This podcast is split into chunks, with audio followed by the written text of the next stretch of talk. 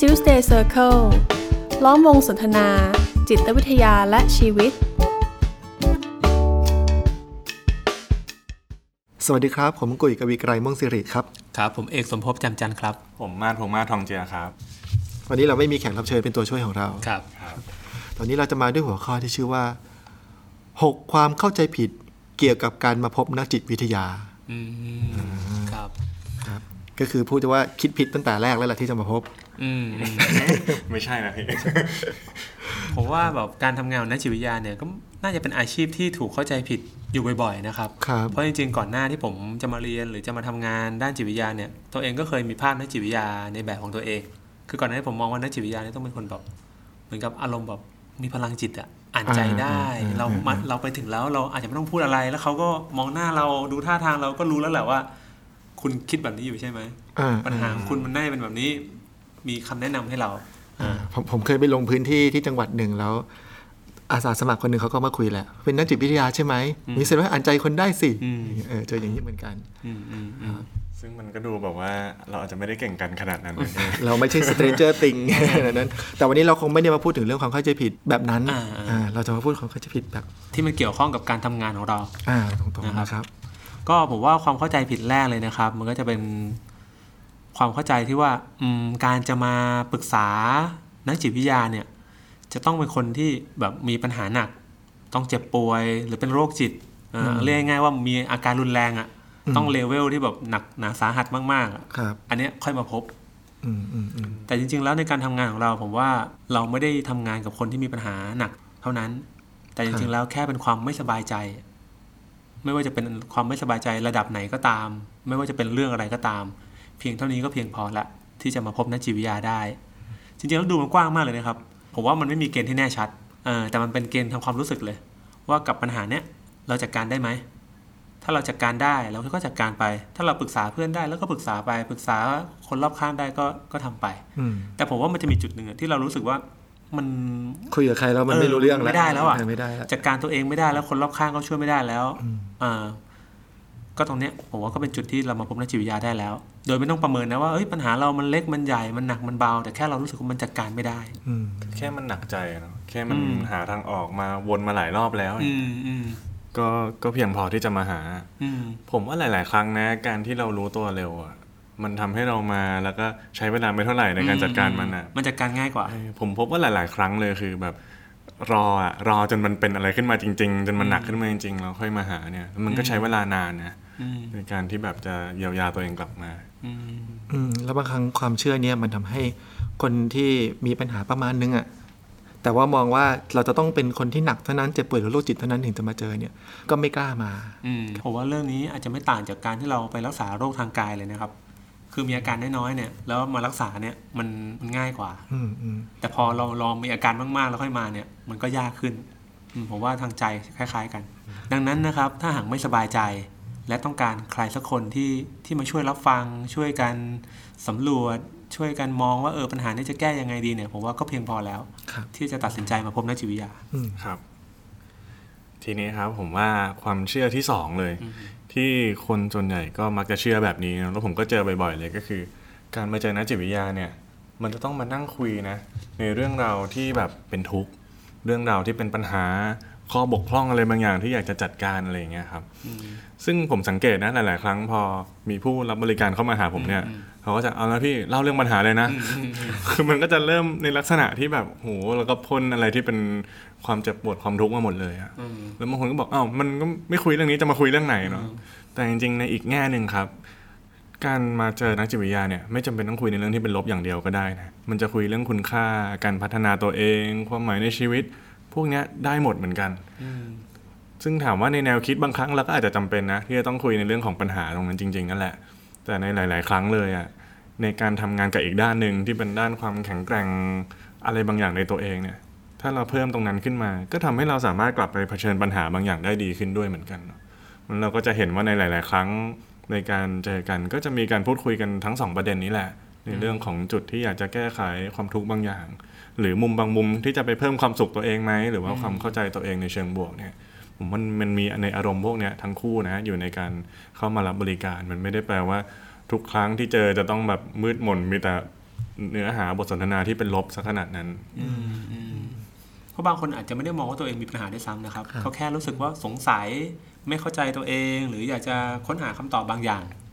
อืมแบบนี้ก็มาพบได้ ครับเหมือนผมจำได้ว่าพี่เอกเคยเคยพูดถึงกรณีที่คนมา เหมือนกับตั้งใจมาเล่าความสำเร็จอะไรบางอย่างให้ฟัง อืม เออ ครับก็เหมือนกับผมเคยเจอคนคนหนึ่งที่เขาบอกว่า เฮ้ยเขารู้สึกภูมิใจมากเลยอะในเรื่องที่เขาทำได้สำเร็จเนี่ยแต่เขาดูเหมือนกับว่า คนรอบข้างไม่ได้ใส่ใจอะ อืม ไม่ได้ไม่ได้มาร่วมยินดี ไม่ได้จะพร้อมจะรับฟังเรื่องนี้อะแต่เขาอยากบอกให้ใครสักคนฟังอะ ครับ เขาก็เลยมาเล่าเรื่องนี้ให้ฟังทั้งตลอดกระบวนการไม่ได้มีเล่าถึงปัญหาอะไรเลยเล่าว่าเอ้ยเขาภูมิใจมากๆนะที่เขารับเขาทำเรื่องนี้ได้สำเร็จ อืม อืม ผมก็เจอประเด็นคล้ายๆ อย่างนี้หลายครั้งเหมือนกัน คือมาแล้วก็แบบมันเหนื่อยอ่ะ ก็ไม่ได้มีประโยชน์อะไรนอกไปจากความเหนื่อยเลยนะ แต่สุดท้ายก็มาคุยกันว่าแล้วที่ทำอยู่ทำเพราะอะไรภูมิใจกับมันแค่ไหน เป้าหมายมันคืออะไร แล้วเขาก็อิ่มเอมใจกลับไปนะ อืมอืม มันก็เป็นเซนต์อย่างนั้นได้เหมือนกันครับ หรืออย่างที่ผมเคยเจอคือ ไม่ได้มีจุดตั้งต้นว่าไปมีความทุกข์หรือความสุขอะไรมาชัดเจน แต่เหมือนอยากจะมาเล่าชีวิตให้ฟังอ่ะอยากจะมีใครสักคนหนึ่งแล้วตัวเองได้เล่าถึงชีวิตตัวเองว่าตอนนี้กำลังทำอะไรอยู่ เจออะไรอยู่ รับมือกับมันยังไงอะไรอย่างเงี้ยครับ เพื่อที่ผมว่าตั้งต้นเขาไม่ได้ตั้งใจจะจะมาอยากได้อะไรนะ นอกจากได้คนรับฟังเฉย ครับ ๆแต่พอในกระบวนการพูดคุยอ่ะมันก็ทำให้เขาได้มองเห็นอะจุดที่เขาเป็นจุดเข้มแข็งของเขา หรือว่าเป็นจุดที่ติดขัดของเขาได้อยู่ดีนะครับ ดังนั้นเราก็ไม่ต้องตีกรอบตัวเองเนาะว่าจะต้องมาคุยเรื่องอะไร ปัญหาอะไร จริง ๆ ได้ทุกเรื่อง ในทุกเรื่องเลย ที่เรารู้สึกว่าเราอยากจะคุย แล้วก็ต้องการให้ใครสักคนรับฟังเรา ครับอันอีกอันหนึ่งที่เกี่ยวกับความเข้าเข้าใจผิดที่ผมเจออยู่บ้างนะครับ ก็คือการเข้าใจว่าการมาพูดคุยปรึกษากับนักจิตวิทยาเนี่ยจะต้องช่วยให้รู้สึกดีขึ้นพอถึงตรงนี้หลายๆคนฟังแล้วอาจจะงงว่าอ้าวไม่ถูกแล้ว มันก็ควรจะเป็นอย่างนั้นนะถ้าฟังๆแล้ว ถ้ามาคุยแล้วรู้สึกแย่กว่าเดิมนี่จะมาคุยดีหรือเปล่า เออครับอย่างที่ผมเจอเนี่ยอย่างครั้งหนึ่งอะไรนะมาคุยกับคุณแล้วมันเศร้าอ่ะเอ เอ อ อ แล้วเข้ามายิ้มยิ้มๆอ่ะคุยกันแล้วร้องไห้อ่ะ อืม หรือว่า อืม มาคุยแล้ว อืม รู้สึกว่าปัญหาที่ที่ดั้งเดิมตัวเองมองว่าว่าเป็นเรื่องเรื่องเล็กๆเนี่ย ครับ พอคุยเสร็จมันกลับพบว่าโหปัญหาเรื่องนี้มันมันใหญ่โตขึ้นมาซะอย่างนั้น อืม นะครับแล้วทำให้ตัวเองก็ไม่ได้รู้สึกสบายใจมากขึ้นนะ อืม อืม ครับ แต่ว่าความตั้งใจของการทำงานของเรา เราไม่ได้ตั้งต้นที่ว่าเราพูดคุยเพื่อให้คุณรู้สึกดี อืม อืม อ่า ผมว่าผมว่าไอ้ความรู้สึกดีความรู้สึกปลอดโปร่งเนี่ยมันเป็นผลลัพธ์มากกว่า อืม เมื่อปัญหาได้ได้รับการแก้ไขได้รับการจัดการ แต่ว่าก่อนที่จะไปสู่การแก้ไขปัญหาต่างๆ ได้เนี่ย มันก็ต้องเข้าไปเผชิญแหละ อืม ว่าเรากำลังเผชิญอะไรอยู่ปัญหาอะไรอยู่ที่เราติดขัด แล้วบางเรื่องที่เราไม่เคยเพไม่เคยพบไม่เคยเห็นมาก่อนว่ามันอยู่ในชีวิตเราอยู่ในความรู้สึกของเรา พอมันไปเจอปุ๊บมันก็แน่นอน มันย่อมรู้สึกไม่ดีขึ้นมาได้ คือแต่ก็ไม่ได้หมายความว่ามาแล้วจะต้องรู้สึกแย่ คือมันอาจจะเป็นไปได้ทั้งสองอย่าง เป็นไปได้ทั้งสอง เออรู้สึกดีก็ได้รู้สึกแย่ก็ได้ แต่ว่าเป้าหมายหลักไม่ใช่ว่าเพื่อจะให้รู้สึกดี อืม แต่ว่าการมาคุยเนี่ยการมาปรึกษาเนี่ยเพื่อแก้ปัญหา เพื่อแก้ปัญหา คือเหมือนเวลาเราคุยกับคนทั่วไปเนี่ย เพื่อนๆกันคนที่รักกันก็คงให้กำลังใจให้การปลอบใจแหละ ครับ ซึ่งก็ไม่ใช่ว่านาจิตจะไม่ทำอย่างนั้นนะแต่มันเหมือนกับในการเจอกันครั้งแรก ๆ อย่างเงี้ยครับมันคงต้องช่วยทำความเข้าใจปัญหานั้นให้ลึกซึ้งอะ่ะเราคงไม่ได้รีบกระโดดไปให้กำลังใจแก้ไขอะไรนักหรอกแล้วผมว่าพอคนเราเห็นภาพปัญหาในมุมที่มันชัดเจนจริงๆอะมันก็คงมีได้หลายอารมณ์จริงๆนะพี่ตั้งแต่ตกใจประหลาดใจหรือแม้กระทั่งแบบหนักใจอะไรว่าทำไมมันเยอะอย่างนี้อะไรอย่างเงี้ย แต่จริงๆ มันคือจุดเริ่มต้นนะที่จะไปจัดการกับอะไรบางอย่าง มันก็เลยออกอย่างนั้นได้จริง ๆ นั่นแหละ หรือบางทีการพูดคุยมันทำให้ย้อนกลับไปทบทวนประสบการณ์บางอย่างที่ผ่านมา ที่บางทีไม่ได้นึกถึงอะชีวิตประจำวันมันมันรู้สึกว่าเป็นทุกข์เป็นทุกข์แต่มันไม่รู้ว่ามันมันมีสิ่งเนี้ยอยู่ข้างในอะเพราะพอไปเจอปุ๊บว่าเฮ้ยเราเคยเจออะไรมาผ่านอะไรมา ที่มันทำให้เรานั่งจมดิ่งอยู่แบบเนี้ย มันก็ยิ่งมันก็เศร้าอะเออมันก็เจ็บปวดเนี่ยครับ แต่ว่ามันเป็นกระบวนการหนึ่งของการทำความเข้าใจตัวเอง แล้วก็นำไปสู่การแก้ปัญหาในที่สุด คือผมว่าเราก็คงต้องยอมเผชิญหน้ากับอะไรบางอย่างเนาะที่อาจจะไม่พึงประสงค์อะเพื่อที่จะก้าวข้ามผ่านมันไป หรือว่าจัดการมันได้อย่างถูกถูกที่ถูกทางอะ เพราะว่าถ้าเป้าหมายคืออยากรู้สึกดีเนี่ย ผมว่ามันมีตัวเลือกอื่นที่อาจจะเหมาะกับการมาคุยกับนักจิตวิทยา ครับ ครับ แล้วก็ชานมไข่มุก มุกเดิมดูทีไรรู้สึกดีตลอด ครับ โอเคครับ ส่วนความเข้าใจผิดต่อมานะครับ ก็คือก็มีคนที่เขาเชื่อว่า เมื่อมาคุยกับนักจิตวิทยาแล้วเนี่ยนักจิตวิทยาจะต้องให้คำแนะนำ ให้คำตอบ หรือช่วยแก้ปัญหาได้ เหมือนที่เขาเรียกว่าปลดล็อกหรือเปล่าครับ เอออะไรทำนองนั้นนะฮะก็คือมาแล้วเนี่ยฉันจะต้องได้รับอะไรบางอย่าง ที่ฉันจะกลับไปแก้ปัญหา ผมเจอบ่อยเลยครับ พี่นั่งลงปุ๊บเราเสร็จพี่จะไม่แนะนำอะไรหน่อยเหรอ ก็เหมือนอารมณ์ว่าเล่าแล้วอะให้บอกมาเลยว่าจะต้องไปทำยังไงก็มี อย่างที่ผมเจอคือ ถ้าเป็นคุณกุยคุณกุยจะทำยังไงครับ นะครับ แต่ผมว่าเข้าใจได้นะ อืม เพราะเหมือนกับว่าเวลาเวลาคนเรามีปัญหานะครับ มันถ้าเขาจะมาคุยเนี่ยเขาก็คงคาดหวังแหล้วว่า จะต้องได้ทางออกได้คำตอบ อืม แต่ในกระบวนการก็ไม่ได้หมายความว่าจะไม่ได้นะครับ แต่เพียงแต่ว่าคำตอบนั้นทางออกนั้นมันไม่ได้มาจากนักจิตวิทยา แต่ผมว่ามันมามันมาจากการทำงานร่วมกัน อืม ระหว่างนักจิตวิทยากับคนที่มาคุย ก็คือชวนกันสำรวจชวนกันทำความเข้าใจนะครับว่าปัญหาที่มันเกิดขึ้นเนี่ยมันคืออะไรนะครับ มันมีที่มาที่ไปยังไง เราพอจะทำอะไรได้บ้าง เราพอจะจัดการส่วนไหนได้บ้าง มันคือการทำความเข้าใจและหาคำตอบร่วมกันนะครับ มากกว่าที่นักจิตวิทยาจะหยิบยื่นให้ มันคงไม่ใช่ผมบอกพี่กุยว่าพี่กุยนี่นะสามขั้นตอนนี้นะพี่เอาไปทำเลย ชีวิตพี่ดีแน่นอน อืม ก็คงไม่ใช่แบบนั้น ครับ เพราะว่าพี่ไปทำแล้วชีวิตพี่อาจจะแย่กว่าเดิมก็ได้ อืม เออก็คงไม่ไม่มีอะไรแบบนั้นนะครับ ในกระบวนการเออ ครับ ผมว่าเราคงชินนะครับ ผมว่ากับการที่ ผมว่าสังคมไทยเรามีไฮรักีเนาะที่แบบเป็นลำดับชั้นอย่างเงี้ยว่าพ่อแม่ก็สอนลูกรุ่นพี่ก็สอนรุ่นน้อง ครูก็สอนลูกศิษย์อะไรอย่างเงี้ยแล้วเวลาเรามีปัญหาเราคุยอะไรแบบนี้เราจะชินกับการที่ได้รับคำแนะนำจากผู้ใหญ่ หรือว่าใครบางคนที่ผ่านประสบการณ์ชีวิตมามากกว่าเราแล้วส่วนใหญ่มันก็ใช้ได้อยู่บ่อยๆอย่างเงี้ยก็คิดว่ากระบวนการนี้ก็คงคล้าย ๆ กันไหมที่ นักจิตวิทยาก็คงเห็นภาพอะไรได้ละเอียดกว่าเราถ้าได้คำแนะนำไปก็ก็คงใช่ แต่หลาย ๆ ครั้งผมว่ามันก็อาจจะไม่ใช่อย่างนั้น อืม ผมเองเป็นคนหนึ่งที่การเจอกันครั้งแรก ๆ เนี่ย ผมจะแทบไม่แนะนำอะไรเลยนะ ผมคิดว่าถ้าเรารีบแนะนำไปโดยที่ยังไม่ได้เข้าใจทุกแง่ทุกมุม และตัวผู้มารับบริการก็ยังไม่ได้เข้าใจปัญหาในทุกแง่ทุกมุมเนี่ย บางทีแนะนำบางอย่างไปก็ผิดทางก็มีนะครับ อีกอันหนึ่งที่มักจะเจอคำถามก็คือ เหมือนกับว่า เวลาคนจะมาปรึกษาเราอะเขาก็อยากจะรู้ว่าเราแบบอ่ะอย่างสมมติเขาจะปรึกษาเราเรื่องลูกอย่างเงี้ยเขาอาจจะอยากรู้ว่าเรามีลูกหรือเปล่า อืม หรืออย่างผมเป็นนักดนตรีเนี่ย เวลามีเคสหรือคนที่มีเพื่อนที่เป็นเพื่อนที่เป็นนักดนตรีแล้วมีปัญหาเนี่ยเขาก็ตั้งใจจะส่งมาให้คุยกับผมอะหรือบางคนเป็นนักดนตรีก็ตั้งใจจะมาคุยกับผมอะ มันจะได้พูดภาษาเดียวกันนี้เหรอ เหมือนเขาเข้าใจว่าเราเป็นนักดนตรีน่าจะเข้าใจเขา อืมอืม น่าจะให้คำแนะนำ อืม อะไรต่างๆกับเขาได้อย่างเงี้ยครับ ซึ่งผมก็จะมักจะพูดเสมอว่า เอ้ยมันไม่จำเป็นต้องเป็นผมนะ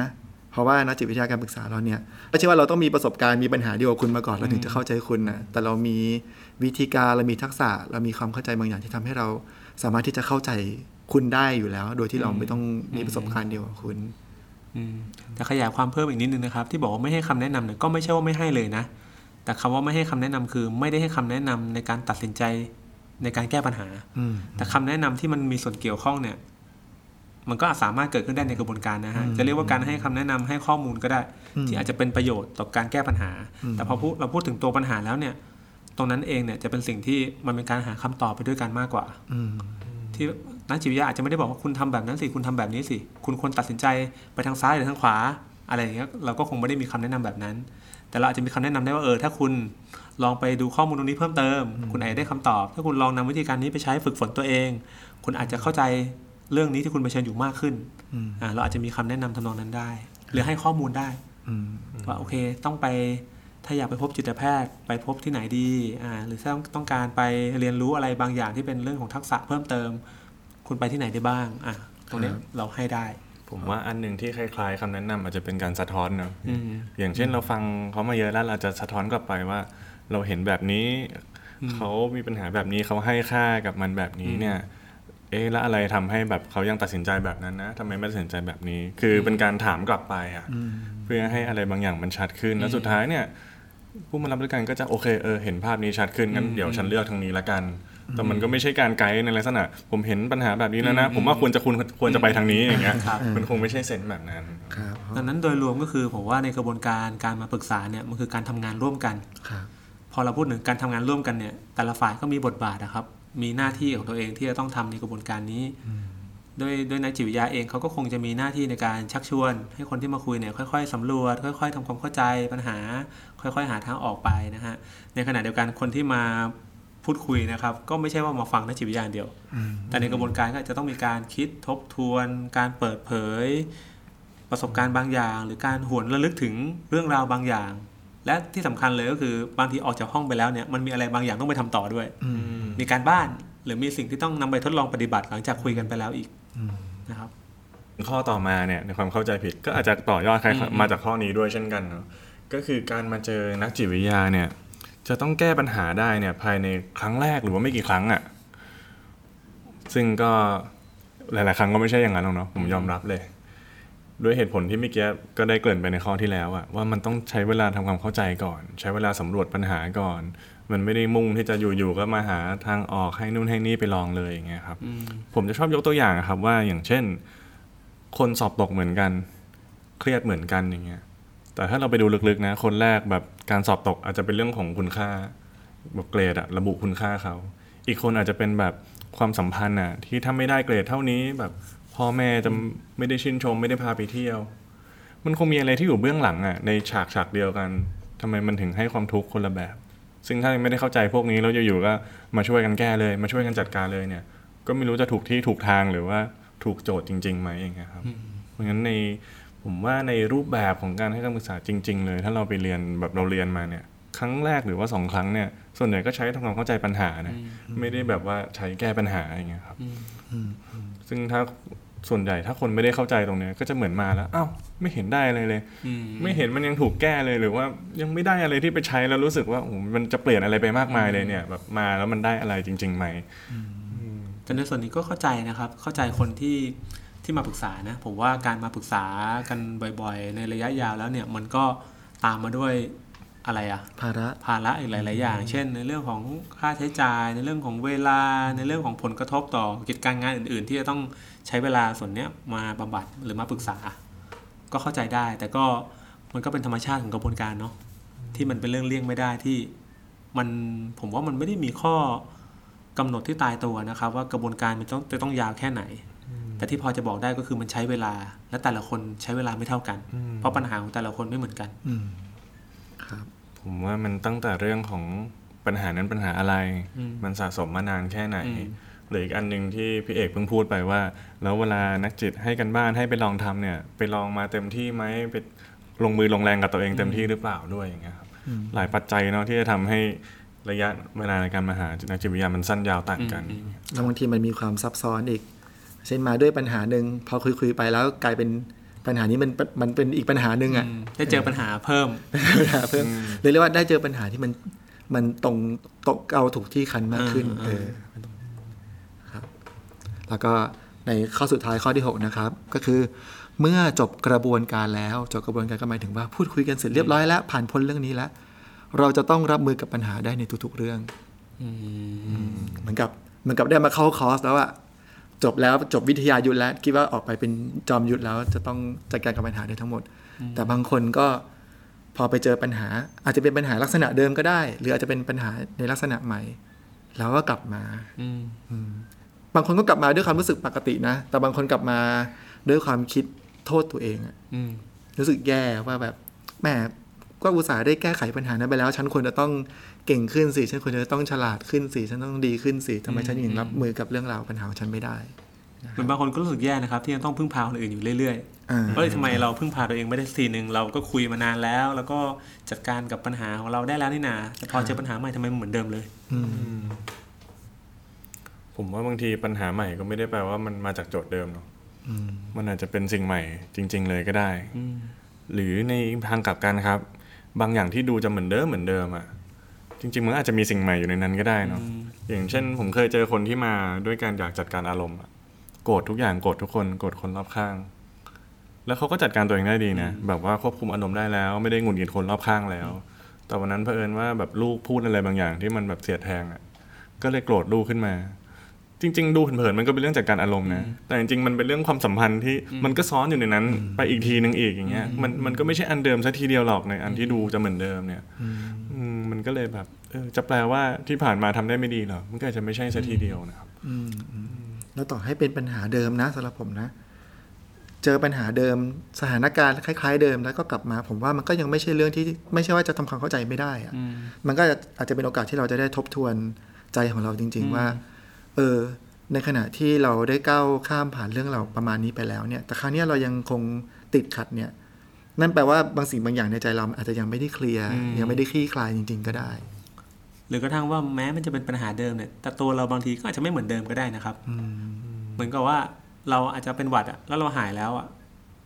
แล้วบางครั้งเราอาจจะร่างกายแข็งแรง พอเผชิญกับเชื้อโรคเราก็ไม่ได้เป็น แต่บางวันร่างกายเราอ่อนแอเรากลับมาเป็นหวัดใหม่ อืม ผมว่าก็เป็นไปได้นะ กับปัญหาเดิมที่เราเคยแก้ได้แล้ว แต่วันที่มันอ่อนแอมากๆ วันที่มันไม่ไหวจริงๆอะ่ะ